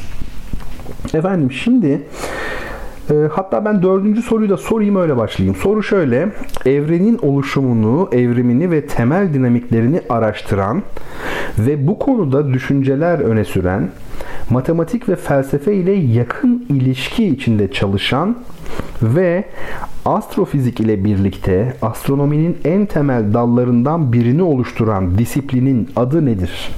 Yani astrofizikle beraber astronominin iki önemli alanından biri. Evrenin oluşumunu, evrimini ve temel dinamiklerini araştırıyor. Hmm, şimdi e, bugün size bir gök cisminden e, bahsedecektim. O gök cismi Vega fotoğrafını paylaştığım Instagram'da gördüğünüz tabi bir yıldızın yakın çekim fotoğrafı çok bir anlam ifade etmiyor uzaklıktan dolayı ama yine de e, hoş bir fotoğraf Vega'dan bahsedeceğim ama sevgili e, asistanlarımdan asistanımdan diyeyim şey rica edeyim evrenin bu şey meselesi vardı ya hani programın başında bir soruya cevap vereceğimi söylemiştim. Müzik dinlerken bir başka sesle birlikte hafızanın onu tekrar recall etmesi, çağırması geri. Bunu e, not alalım lütfen. Bu soruyu da e, haftaya cevaplayalım. Şimdi efendim Vega bir yıldız. İsmi Latince'ye benziyor değil mi? Hani sanki Latince, Yunanca falan gibi geliyor insana böyle Vega gibi. Aslında Arapça. Gökyüzünde yaklaşık 2000 yıldız var. Çıplak gözle görebileceğiniz. Bunların bin civarı veya binden biraz fazlası, birazcık fazlasının ismi Arapçadır. Çünkü Arap astronomisi çok kuvvetliydi biliyorsunuz. Bundan yaklaşık 900 yıl önce özellikle. Bin yıl önce. Bu e, Vega yıldızı çıplak gözle görülebilen 5. parlak yıldız. Kuzey yarımkürede ise ikinci parlak yıldız çıplak gözle görülebilen. Bu nerededir biliyor musunuz? Tam sizin başucu noktanızdadır. Kuzey yarımkürede yani Türkiye'de mesela çıktığınız zaman yazın hani bir yaz üçgeni vardır ya duydunuz mu hiç? Yaz üçgeni diye bir üçgen vardır. Yani siz onu sürekli gökyüzünde görürsünüz. Böyle üç parlak yıldız var. Geniş bir üçgen oluştururlar. Ee, bu e, üçgeni oluşturan yıldızlardan biri diye hatırlıyorum. Umarım yanılmıyorumdur ama başucu noktanızda yani başınızı kaldırdığınız zaman tepede Vega'yı görürsünüz. Yani Vega aşağıda olmaz. Vega hep yukarıda Çok fazla değişmez Vega'nın yeri. Şimdi biliyor musunuz e, astronomlar e, Vega'nın bir e, gezegen oluşumu sürecinde olduğunu söylüyorlar. Yani çok detayını bilmiyorum ama o civarda yeni yepyeni gezegenlerin oluştuğuna dair bir takım astronomik çalışmalar var, bulgular var. Efendim Şimdi size ilginç bir şey söyleyeceğim. Esas zaten söylemek istediğim bu. Vega meselesini bu yüzden açtım biraz da. Şaşırmaya hazır olun. 12 bin yıl sonra 12 bin yani milattan sonra 14 bin yıl oluyor değil mi? Fantastik. 12 bin yıl sonraki kutup yıldızımız Vega olacak efendim. Şaka yapmıyorum ciddi söylüyorum. Diyeceksiniz ki ya kutup yıldızı değişir mi? Evet değişir. E, ılım noktaları çünkü ne yapıyor?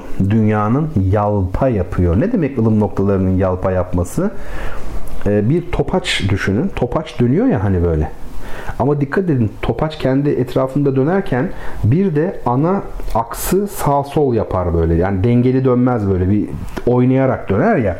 İşte dünya da aslında dönerken güneşin etrafında ılım noktalarından yalpa yapıyor. Yani dünya yalpalayarak, ekseni kayarak dönüyor dünya. Ama ilginçtir bu eksenin kayması e, şöyle söyleyeyim 24 bin yılda bir defa oluyor sadece. Şimdi ilginç bir şey bu. Bu yalpalama olduğu için yani bu noktalar kaydığı için dünyanın kutup noktası sürekli yer değiştiriyor. 24 bin yılda bir tur atıyor. Böyle olunca ne oluyor biliyor musunuz? Kutup yıldızı sürekli değişiyor. Mesela Roma döneminde efendim Jules Caesar'ın yaşadığı dönemde ya da Mısır'da eski dönemlerde Tuban diye bir yıldız var. Aslında şey oydu. Kutup yıldızı oydu. Bugün Polaris ama 12 bin yıl sonra Vega. Çünkü bizim e, kutup eksenimiz Vega'nın olduğu noktaya doğru kayıyor. Ve ne olacak o zaman? Vega kutup yıldızı olacak. Aslında bu ılım noktalarının yalpalaması burçlar kuşağı ile ilgili. Bu astrodinsel metinler vardır. Astrodinsel metinler. Mesela aslında bugünkü elde bulunan İncil de böyledir. Astro dini bir metindir temelde. Şimdi mesela e, şöyle bir şey söyleyeyim. E, boğa var biliyorsunuz. Bu Hazreti Musa dönemindeki şey oydu belki de. E, burç oydu. Niye? 12 tane burç var ya bakın dikkat edin. Zodyak deniyor ya 12 burç. Ben kaç yılda bir tur atar demiştim. Ilım noktası hani yerine gelir. 24 bin yılda bir. 12'ye bölün. Her bir burç için, için 2000 yıl var. Yani Hazreti İbrahim'den Hazreti İsa'ya ne olmuş oluyor işte 2000 yıl olmuş oluyor hesaba göre ve işte elinde su olan adamı takip edin diyor. Elinde kova olan aslında kova burcunu ifade ediyor filan. Dolayısıyla bizler aslında bu eski metinleri şey olmadan anlayamayız hiçbir şekilde. Ee, bu astronomi bilgileri, ezoterik bilgiler olmadan anlama e, imkanımız e, yok. Dediğim gibi 12 bin e, yıl sonra Vega olacak ve 24 bin yıllık bu dönüş içerisinde de Zodyak'ın her bir burcu aslında sırasıyla gelmiş oluyor. Ve biliyor musunuz eski insanlar bunu biliyordu. Modernizmin modernitenin veya bize attığı en büyük kazıklardan biri bizden önceki insanların hiçbir şey bilmediği düşüncesidir. Yani biz daha ileriyiz ya onlarla. Onlar mutlaka bizden de hayır. Onların bildiği bazı şeyleri sen bilmiyorsun. Daha doğrusu şöyle onlar farklı şekilde biliyordu. Farklı biçimde algılıyordu. Bu önemli. Ve ılım noktalarının yalpa yaptığını dahi biliyorlardı. Bu bakın ben ılım noktalarının yalpa yapmasını anlattım. Eminim anlaması zor olmuştur. Hatta belki de anlaşılamadı belli noktaları. Ama e, milattan önce işte 4. yüzyılda, 3. yüzyılda adam bunu biliyor. Bu önemli bir şey. Şimdi bir soru var. Vega ne güzel yıldız ya. Mavidir. Ben Vega'yı çok severim. Çok parlak, güzel bir yıldızdır. Ee, yani işte böyle yıldızlara aşık olduğunuz zaman astronomi falan sevdalısı olduğunuz zaman şimdi çok uzun zamandır o konularda şey yapmıyorum ben ama çalışmıyorum. Ama yani böyle aşık olabiliyorsunuz yani. Tartıştığımı hatırlıyorum. Astronomide bir arkadaşım vardı. İşte e, o benim yıldızım, bu e, senin yıldızın falan vesaire diye e, şeyler tartışırdık.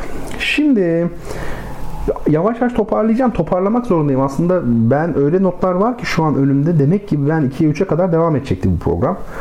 Ee, ama e, tabii biz sevgili yönetmenim Teoman'la iletişim halindeyiz. Teoman sürekli bana mesajlar gönderiyor. 5 dakika kaldığını öğrenmiş bulunuyorum.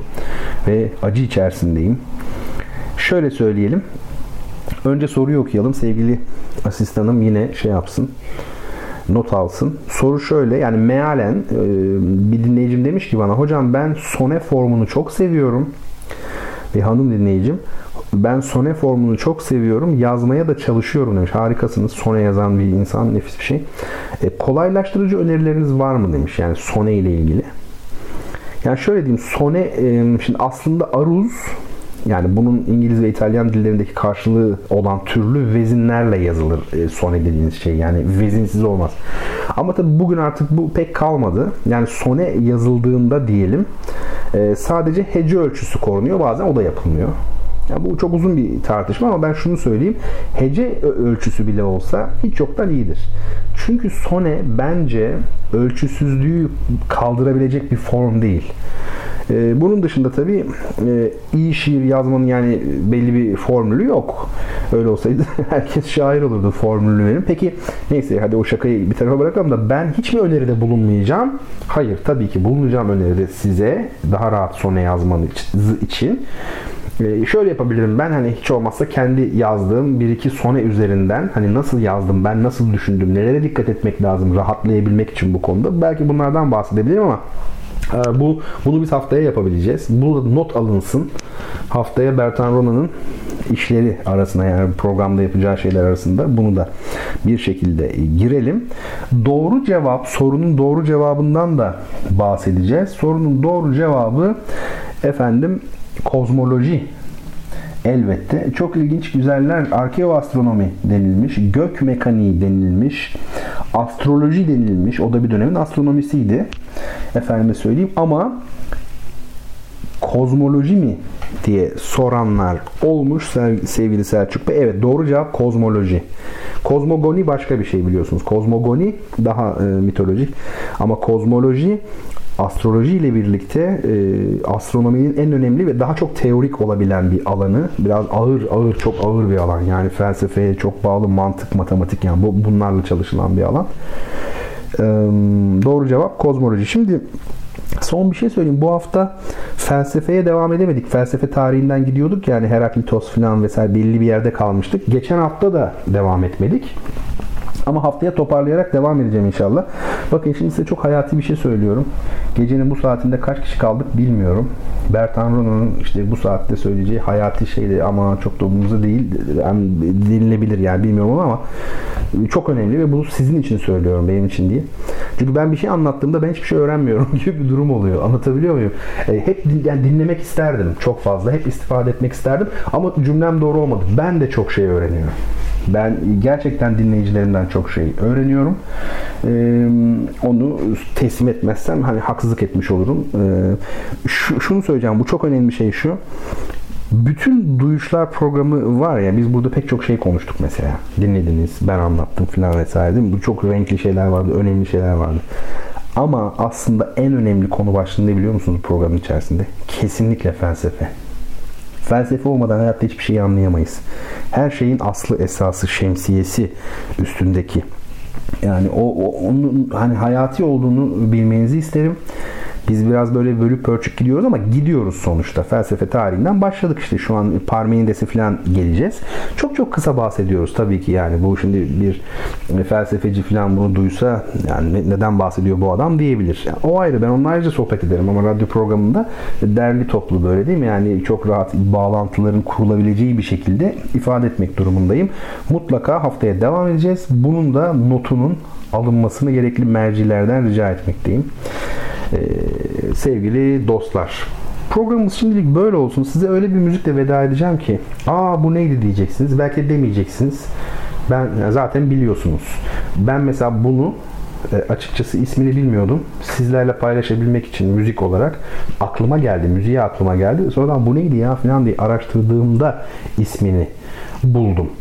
Dolayısıyla aslında bu neydi ya diyeceksiniz diye size töhmet altında bırakmıyor. O durum tam benim için geçerliydi aslında.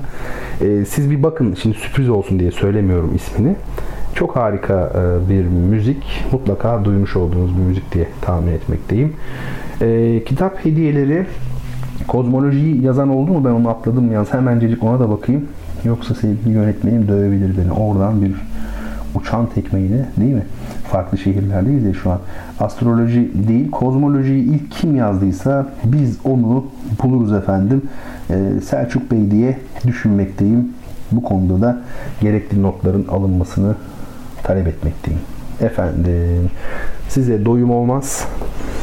Ben şimdi müsaade e, rica edeceğim. Ba- bana her konuda e, yazabilirsiniz. Zaten yazıyorsunuz genellikle pek çok bakın uzak işte şeyler oluyor. Mesela enstrümanları tanıt deniyor efendim değil mi? İşte sonraya nasıl yazacağım gibi çok farklı şeyler geliyor. Ben de hiçbirini geri çevirmemeye gayret ediyorum elimden geldiği kadar. Bütün iyi niyetimle hakikaten. O bakımdan e, yazabilirsiniz. Asayiş son bir soru mu var? E, sevgili Selçuk Bey, Selçuk Çelik e, bundan sonraki hediye kitaplarının karşılayıcısı, efendim tedarikçisi öyle diyelim. Hocam yine feyziyab olduk demiş. Eski kelimeler bunlar kalmadı. Bil mukabele bizler de feyziyab oluyoruz. Teşekkür ederiz. Hayırlı geceler hepinize efendim. Hayırlı geceler, iyi geceler. Haftaya yani 20 Temmuz Cuma akşamı saat 22'de tekrar birlikte olabilmek dileğiyle. Hoşçakalın.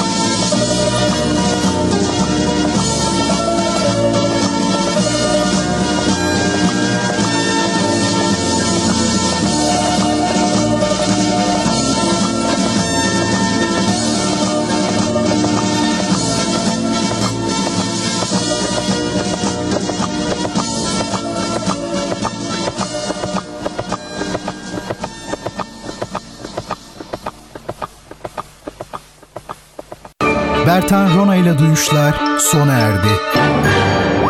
Bu program hakkındaki düşüncelerinizi dinleyen et radyogercek.com adresine mail atarak bize ulaştırabilirsiniz. Dinlemiş olduğunuz programda ürün yerleştirme yapılmıştır. Geçmiş zaman olur ki. Tarihin en ilginç olayları ve en renkli kişileri bu programda. Bertan Rona tarafından hazırlanıp sunulan Geçmiş Zaman Olur ki sizleri her hafta şaşırtıcı konularla dolu bir tarih sohbetine davet ediyor. Geçmiş Zaman Olur ki her çarşamba ve cuma saat 21'de Samsun'un Gerçek Radyosu'nda. Samsun'un Gerçek Radyosu. Radyo Gerçek. Gerçek.